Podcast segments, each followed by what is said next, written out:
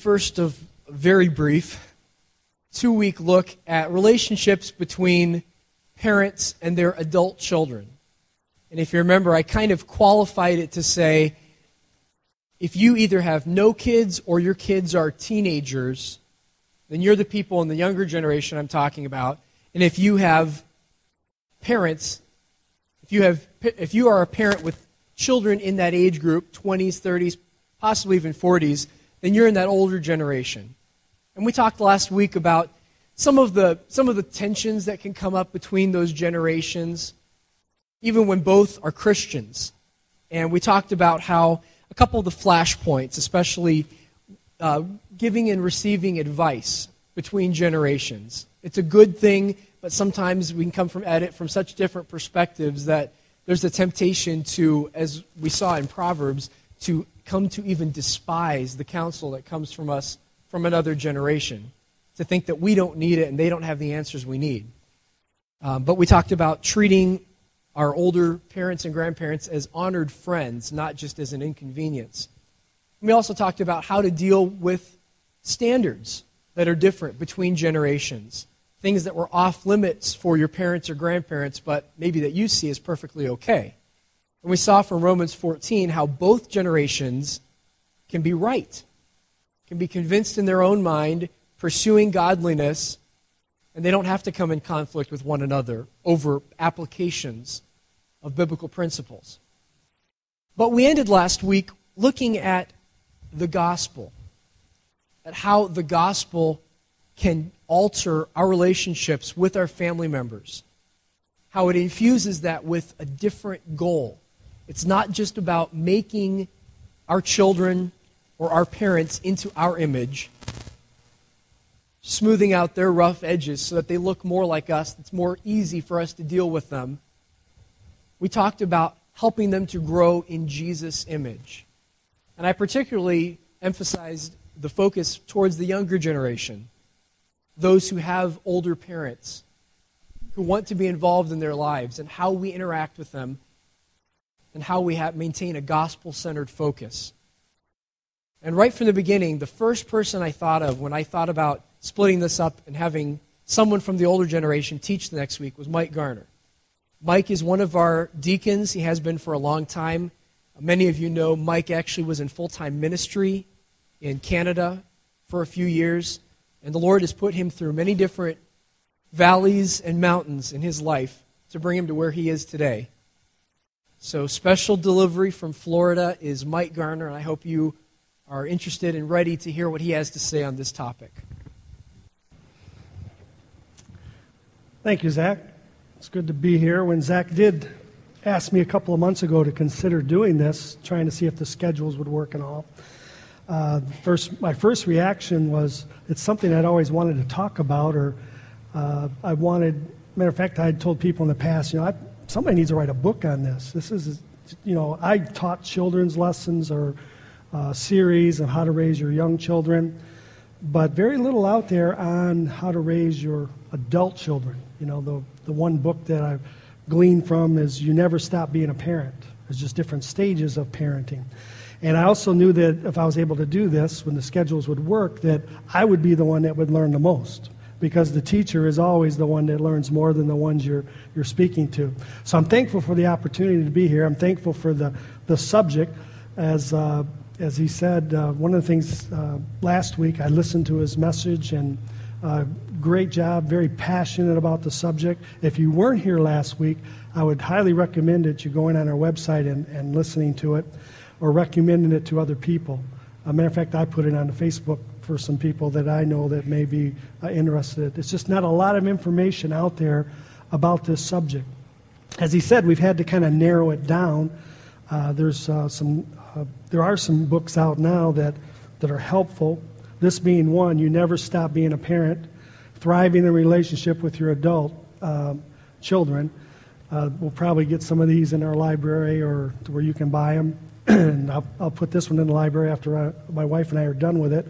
I've decided that we are going to use this book as kind of a Bible study ourselves, do a chapter, discuss it, and uh, because we are in the midst of raising an adult son who's 31 years old, an adult daughter in law, which we are responsible for too, a great daughter in law, and also a uh, almost three year old grandson uh, that we are responsible for too now. We're thankful that for many years, when our son moved away to go to college and never came back, some of you had that opportunity before, our relationship was kind of different because, yeah, he's an adult son, but he's gone all the time.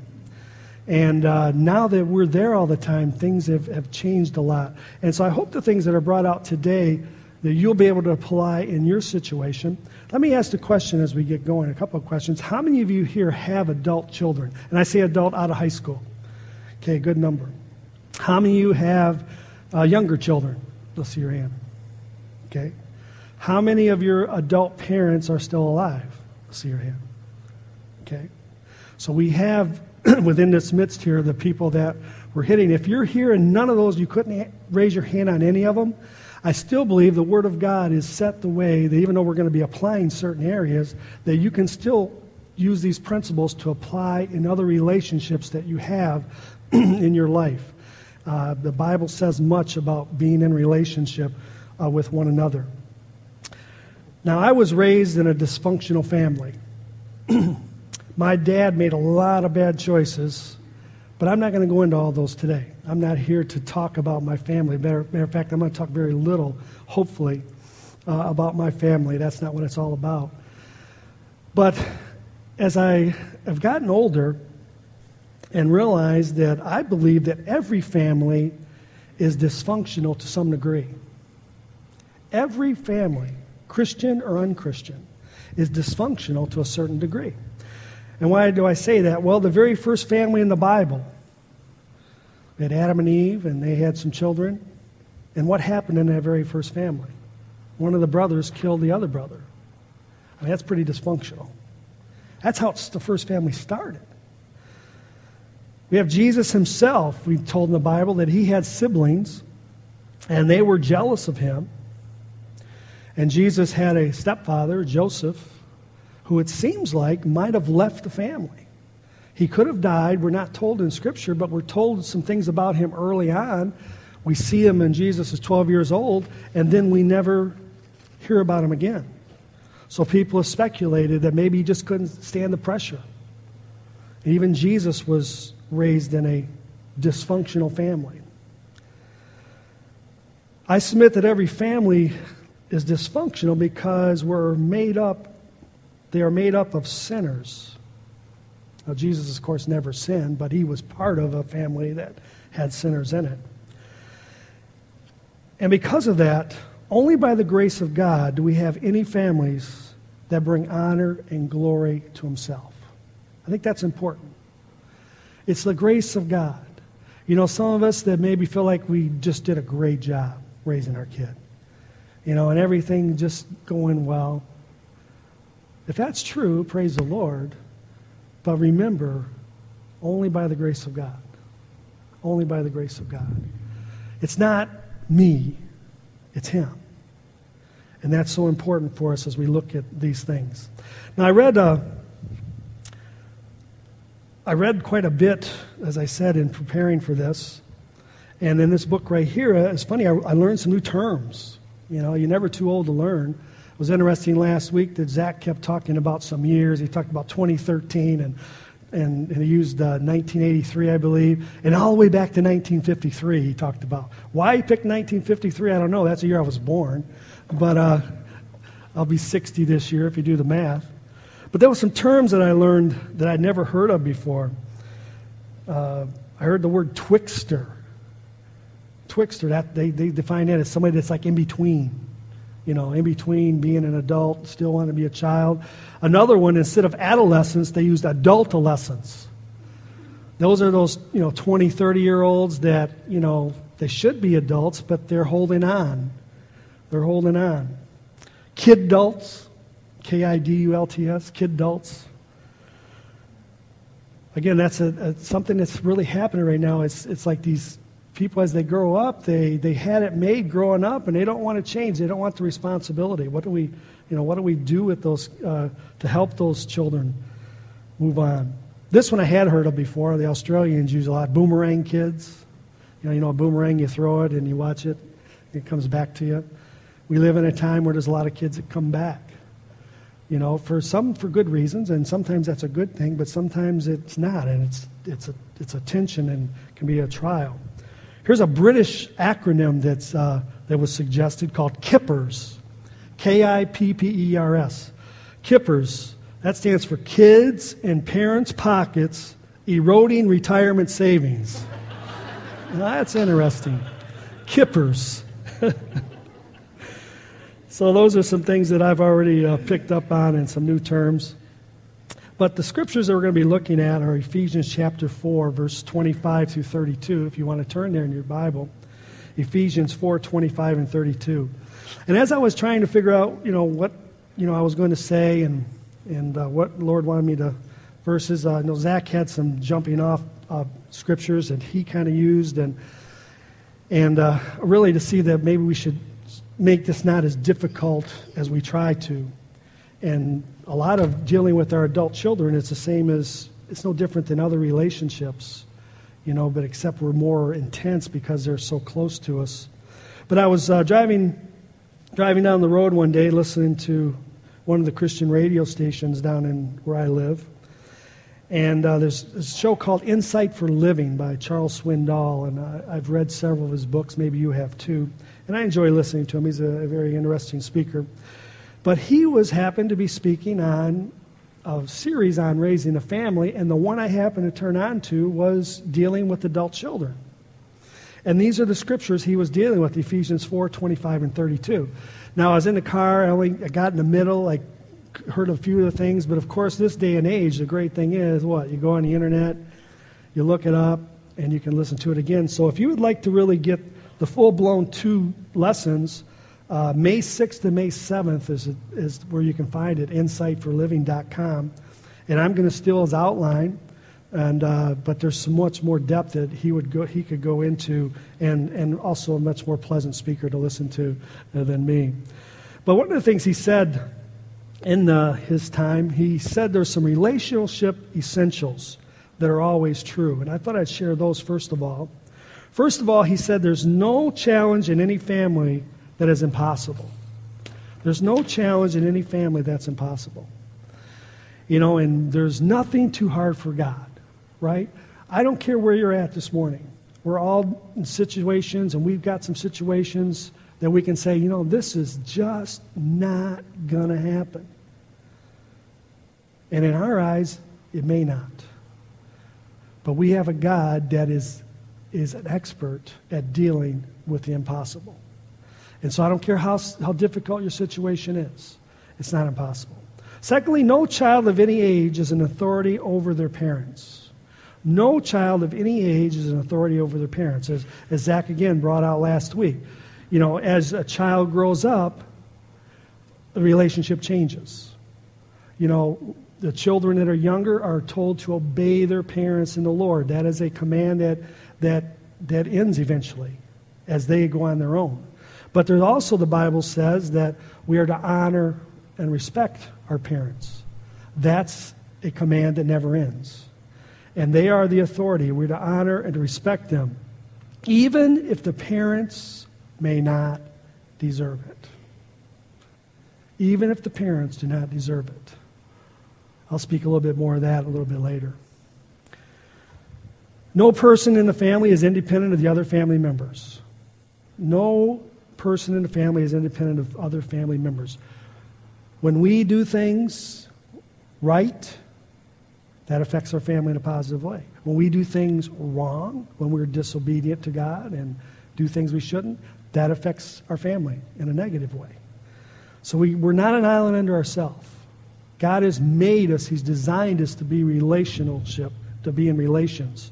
And our family relation is very important. And then lastly, no issue or problem should be dealt with in the flesh, in our carnality. We need God's help. Again, it's only by the grace of God we are what we are. I'm a Christian. It's because of God's grace that He loved me. I didn't go out and find Him, He found me. When I was yet a sinner, I was nothing to love, and He loved me. Anything that I am is to His honor and His glory. Now, Ephesians 4 25 and 32 As a matter of fact, there's at verse 25 it says therefore. And whenever you read therefore, you want to go back and see what it's there for. So you need to read up a little higher. So I'm going to start reading at verse number 17. So you can follow along. We'll read the entire portion of Scripture. Paul speaking here. So I tell you this, and insist on this in the Lord, that you must no longer live as the Gentiles do in the futility of their thinking. Paul is using the word Gentile here, as, as, as often used in Scripture, as unbelievers. He's talking to believers, he's talking to a church. He says, You were like this, now you're changed. You've been born again. They are, he talks about them, they are darkened in their understanding and separated from the life of God because of the ignorance that is in them due to the hardening of their heart. There's a great definition of an unsaved person right there. You know, we, we are Christians and we're somebody not saved and we're under, why do they do that? Because of this. Their heart's hardened. Their, their, their mind, they just don't think straight. They've not been quickened, they've not been made alive. Verse 19 Having lost all sensitivity, they have given themselves over to sensuality, so as to indulge in every kind of impurity, and they are all full of greed. That, however, is not the way of life you learned when you heard about Christ and were taught in Him in accordance with the truth that is in Jesus. You were taught, with regard to your former way of life, to put off your old self, which is being corrupted by its deceitful nature, desires, to be made new in the attitude of your minds, and to put on the new self, created to be like God in true righteousness and holiness. So he tells them what's happened in their life as believers, and therefore he now is going to give them spe- some specific things that they need to do. And these things we start as we read in verse 25. Therefore, each of you must put off falsehood, speak truthfully to your neighbor, and for all the members of one body. In your anger, do not sin. Do not let the sun go down while you are still angry. Do not give devil a foothold. Anyone who has been stealing must steal no longer, but must work doing something useful with their own hands, that they may have something to share with those in need. Do not let any unwholesome talk come out of your mouths, but only what that it that may benefit those who listen. And do not grieve the Holy Spirit of God with whom you were sealed for the day of redemption. Get rid of all bitterness, rage, anger, brawling, slander, along with every form of malice. Be kind and compassionate to one another, forgiving each other, just as in Christ God forgave you. Now, and I heard Dr. Swindoll go through these verses. These are verses I'm very familiar with. You're very familiar with. I had preached messages on them. I had read it many times. I attempted to memorize parts of them. So there, it, is, it was uh, something familiar. But using him in the area of dealing with relationships of our adult children, he took, you know, a little different slant to that. And sometimes, again, as Zach said last week, we make things too difficult. You know, we always want something new under the sun when really something old under the sun will work just fine. These things here practiced in our relationships will benefit immensely. There are six that he suggested. We're not going to be able to spend a lot of time on each one, of course, as I've got a phone up here for my watch. We got to get this clock fixed. Why? That's it's quarter to two, so everybody's thinking it's time to eat. You know, I got to have a, a watch nearby. I got rid of my watch when I retired. You know, I didn't want to have any old white thing there showing. I took it off. So, but uh, but I do have my phone here to catch up uh, what time it is. But he that's at six. I'm going to add one that he kind of just used as a sub point in this. So the first one we read is what the Bible says here is speak the truth. He put these in really commands of two words. The first one being speak truth. The Bible says don't lie, speak the truth. And in dealing with our relationships with our, our adult children, and again, if you're, these are going to also go the other way. If you're relating to your, as a child, adult child, and dealing with your parents, you can apply these just as well. But we need to not fail to communicate our honest advice and speak the truth in love. We can be tempted to lie at times to keep the peace. Lot there. Speak the truth. What do you mean, Mike? Well, there's times in family situations that can get tense. You know, we all have our way of maybe doing things, a way, uh, you know, way we should do certain things, and you know how you raise children, how you, you know, the the things you can, a liberty you have in Christ to do certain things, and maybe some other people don't. But we need to speak the truth. And what do you mean by that? Well, there's some areas that we need to make sure that we just don't sulk back. And even though this is a right principle, that we just let it go. Now, the key to this is, is having wisdom of knowing when to talk and when not to talk. Because some of the things, there's some things that are truth that, you know, we're talking about things of the Bible, principles that are dead. This is it. I mean, this is a principle, there's no debate on it. And then somebody starts kind of cutting away at it and saying, well, maybe this isn't the way it is. No, no. We have to stand for that. But where we get in trouble is where we get in these gray areas of how you do things, how you apply things, and are more uh, not so much principles as there are, you know, the, the way that we see the Bible interpreted. Uh, or not, shouldn't say the way the Bible interpreted, but the, uh, the areas that are not, you know, they're gray areas. You know, you can be a Christian and do this, maybe one Christian can, but another Christian can't. We have to be able to delve through those and know when to speak, when not to speak speaking the truth, and the key is speaking the truth in love. You know, as we get older, you know, we're we got all this wisdom, don't we? You know, and I, and I don't care. My son's 31 now, but he's not as wise as me because I've been around the block a lot more times than he has. But we have to be careful not to be overbearing, not to looking, uh, you know, to preach a sermon every time we turn around the corner with them being wise and speaking the truth. We want to speak the truth, but be wise when we do it. To go along with that, the next verse talks about, in your anger, do not sin. Now, the old King James, I like it. It says, Be angry, sin not. Interesting verse because it goes on to tell us that we can be angry and not sin. Angry is not sin. But many times we, as sinners, take our anger and what we do with it? We sin we take it the next step. So there's nothing wrong. Being, it's, it's not a sin to be angry. There's a thing called righteous indignation. There are some things that we need to be angry about. Uh, Mr. Swindoll put it this way. He said we need to be passionate. And I like that because I think that's clear what we're talking about here. There are some things in, in life that we need to be passionate about. Now, some of you here, you may be like me. You're passionate about the Detroit Tigers or the Detroit Red Wings. You know, Friday night when Valverde came in, you know, served up a couple gopher balls, and all of a sudden they sure win as a loss. You know, I got a little irate about that. I was a little upset. Not so much that I was calling the radio station and saying fire Jim Leyland like other people are, but no, I, I enjoy sports. I get passionate about them. But if we can be passionate about things like that, how much more should we be passionate about our families? Passionate. Things that we want to see happen. Good things. To see God honored and glorified in our life. We need to, the opposite of being passionate is, is being passive. And I think too many of us are passive in our family lives. You know, it's like, oh, well, what can I do? You know, I'm just me, and they're just going to do what they're going to do anyway. It doesn't matter. No. We need to be passionate. We need to, when we see sin, we need to be upset about sin.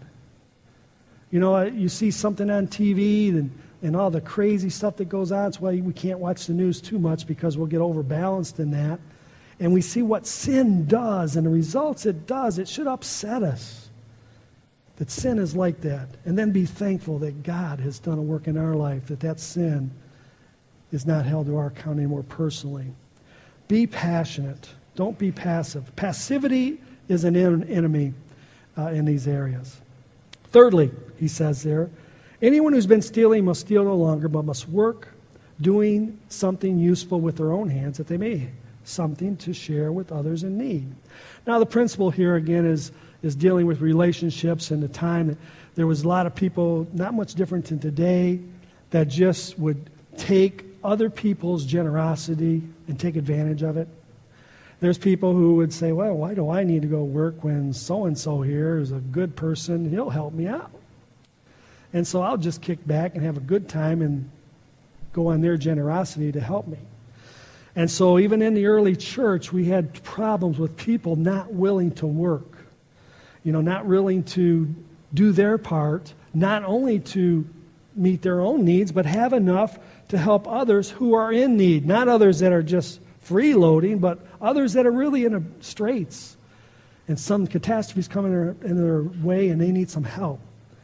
So we see this really here as, as uh, you know, they need to work, but in applying this scripture, took a little different look in dealing with how we steal from our adult children. What are some of the ways that we steal from our adult children? Well, we can steal from them by stealing their freedom to make decisions on their own. When we seek to control them. And this really is not just when it gets to be an adult, this really starts earlier. When your child, I was just talking to somebody, their child's uh, their boy's just turning eighth grade now. It's really starting right now. They have to start taking on responsibility.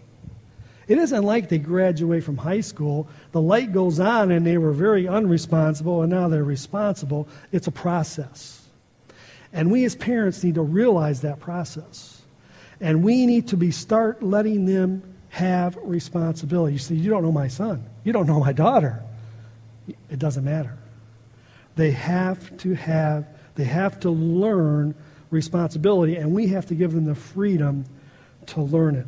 We need to teach our children to be responsible for the journey they are on in this world.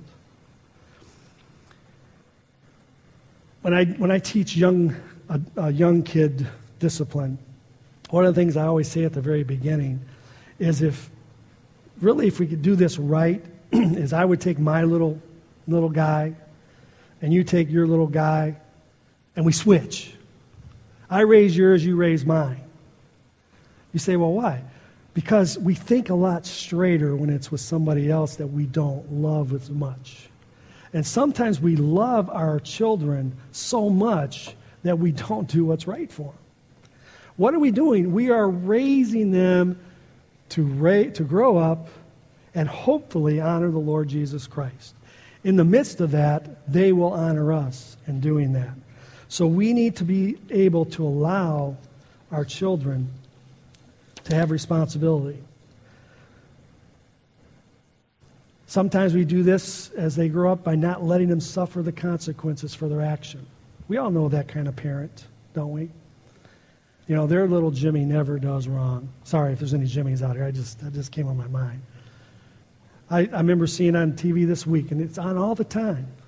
Here we have some some person who's being being said that they've committed some terrible crime. I think the one I just saw recently was one that was involved in these bombings and things.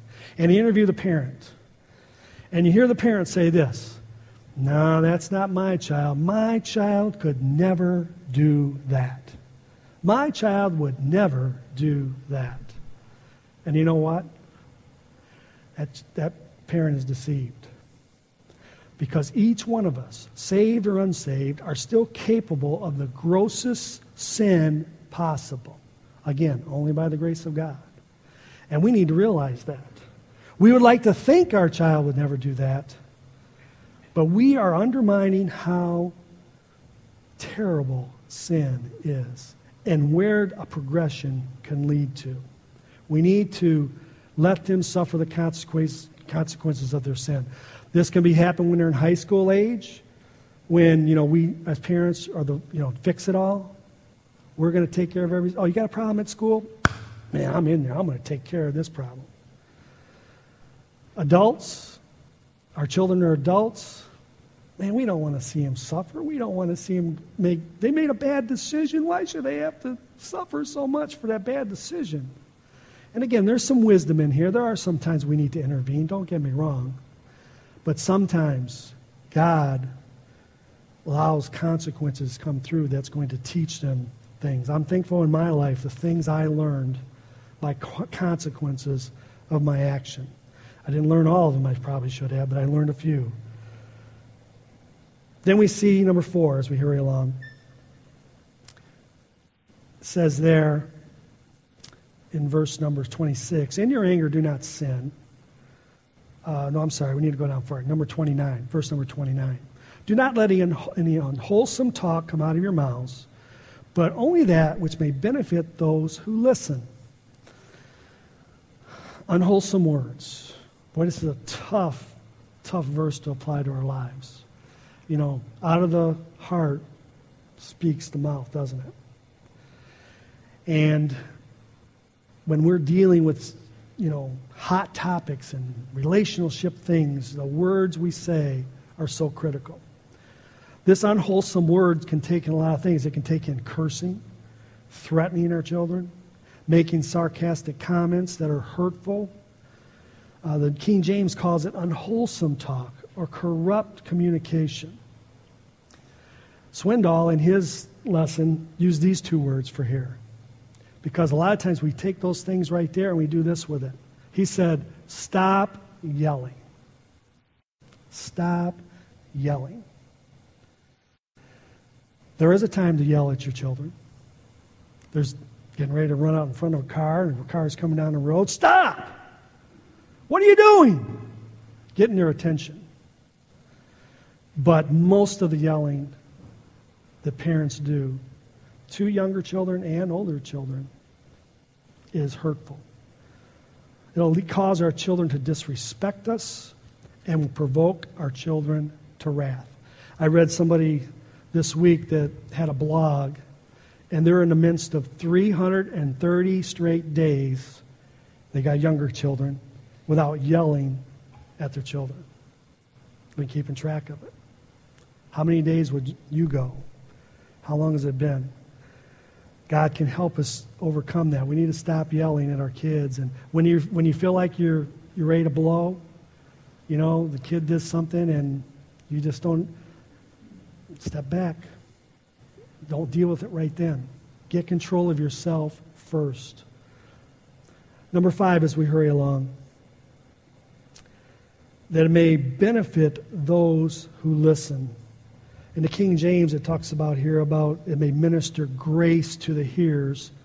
And here we want to use the two words give grace. Give grace when dealing with our adult children. Adult children will make mistakes. Adding shame to their guilt does not resolve the problem, it drives them away from you. What do you mean by that, Mike? Well, if they marry in your eyes the wrong person and they break up, it's not the time to say what? I told you so. I told you that was the wrong person. You wouldn't listen. They're not at the point where they need a sermon right there. It's not about you, it's about them. And they're hurting and they're suffering the consequences of something that, that the choices that they've made, maybe. We need to resist the temptation to preach sermons at this time. If you're in, in their eyes, they're buying more than they can afford, don't preach, pray. As this is dealing with our adult children.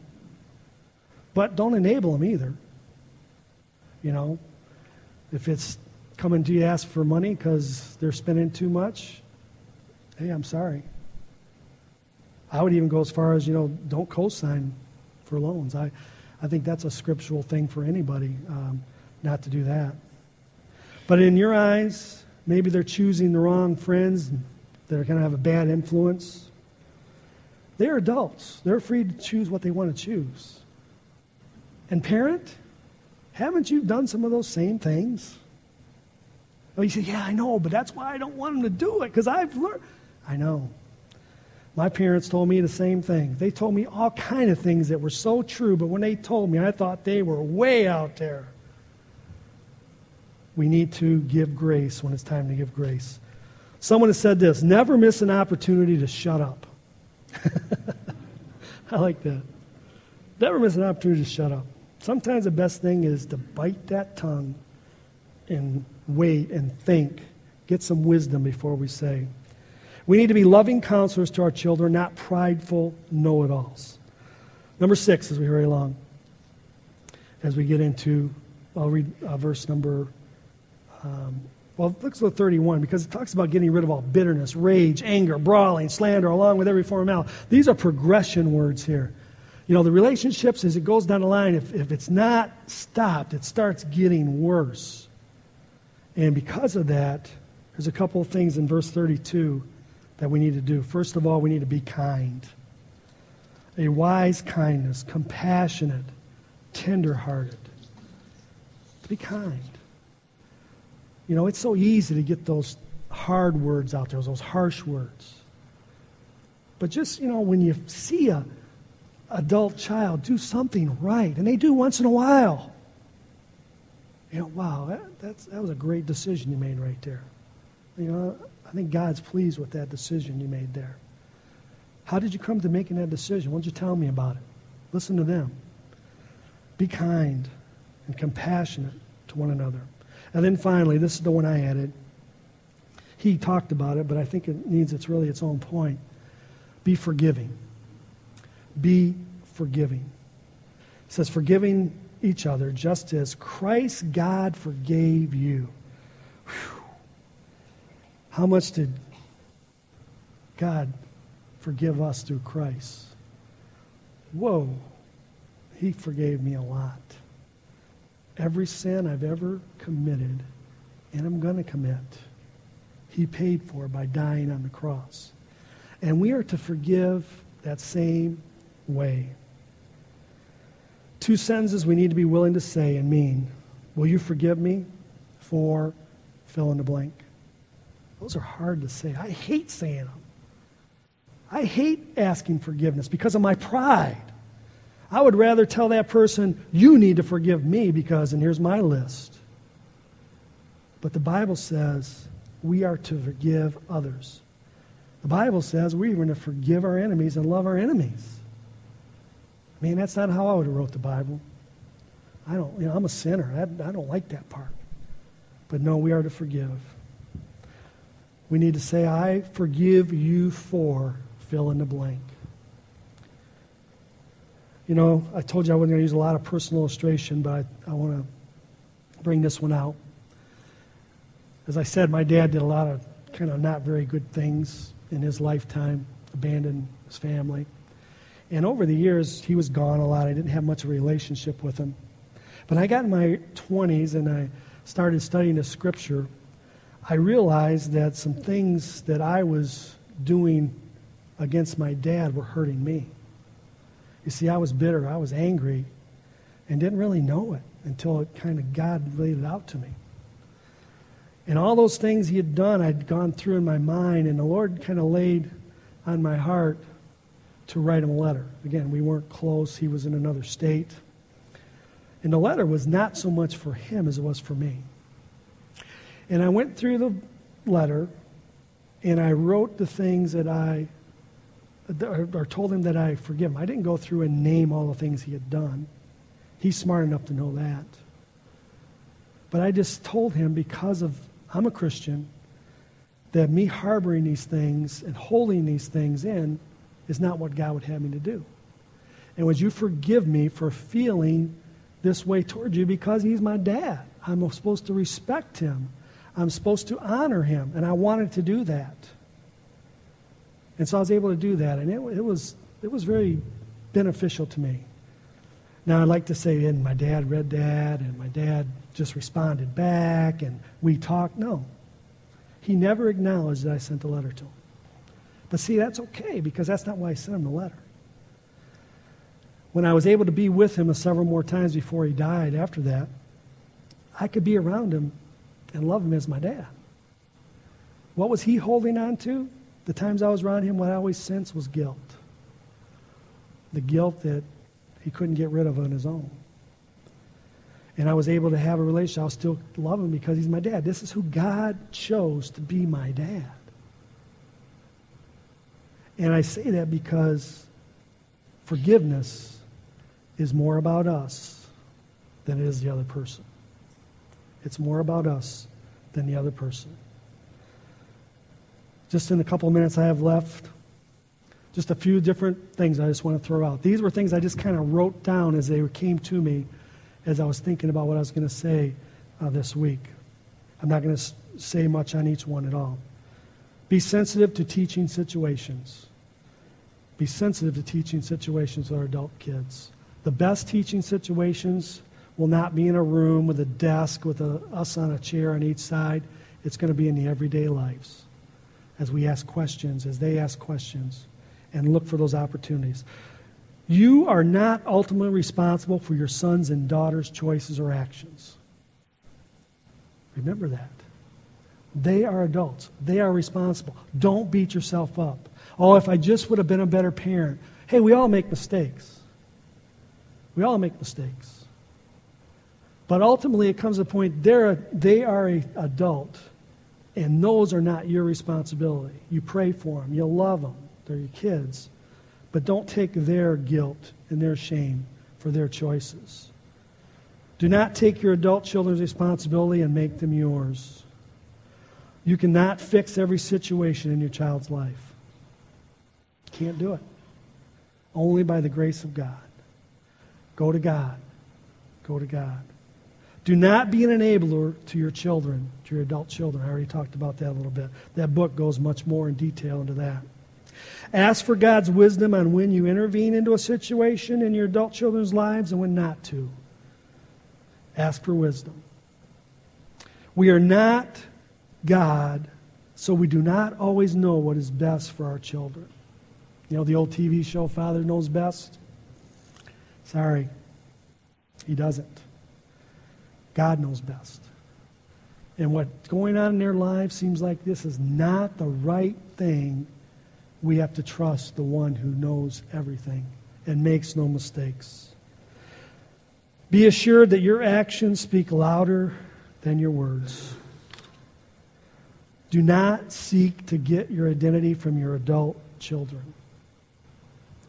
Pastor just got through doing a series on identity. I was able to go through the notes and good stuff there. You know, I, I went through the identity when my son was in high school. You know, he was a pretty decent athlete, so I was Jared's dad. You know, I'm sure I'm going to be, you know, referred to as Levi's grandpa here pretty soon. That's all right. But that's not my identity. I'm a child of the king. I'm his. That's my identity. These other things are things that are maybe the Lord's allowing me to do, but we get our identity in Christ and what He's done for us. And then finally, pray for your adult sons and daughters. Pray for wisdom and God's grace in your family relationships. Pray for them.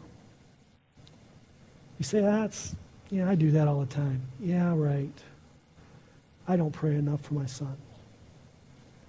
You know, that God would use him that's really the key. It's not about him being the right son so I can sit back and say, Didn't I do a great job? No. My goal, my desire is to see my son, my daughter in law, my grandson. Some of you are dealing with adult grandchildren already. To honor and glorify God. That's the most important thing in life. Let's pray together. Father, we pause. We thank you again for the great God that you are. Father, as we've gone through these truths from your word, very simple truths, but often very hard to apply in our lives. Father, we all, I can say, made mistakes in these areas we've talked about. We thank you that you are a forgiving God. But may we that have made mistakes toward other relationships, may we be willing to make those right the way you would have us to. Every situation is different, Lord. There's no cookie cutter. We need wisdom on when to say what, how to say what, how to do it. But God, we know that you'll supply that to us if we asked. May you take each situation here. You know each family here better than anything. And I pray that as Satan continues to attack our institutions, the home, that we would be passionate about defending and realizing that it's important, it's worth our time. It's not all about us, it's about others. We love you today, Lord. Thank you again for loving us. In Jesus' name we pray. Amen. God bless. You are dismissed.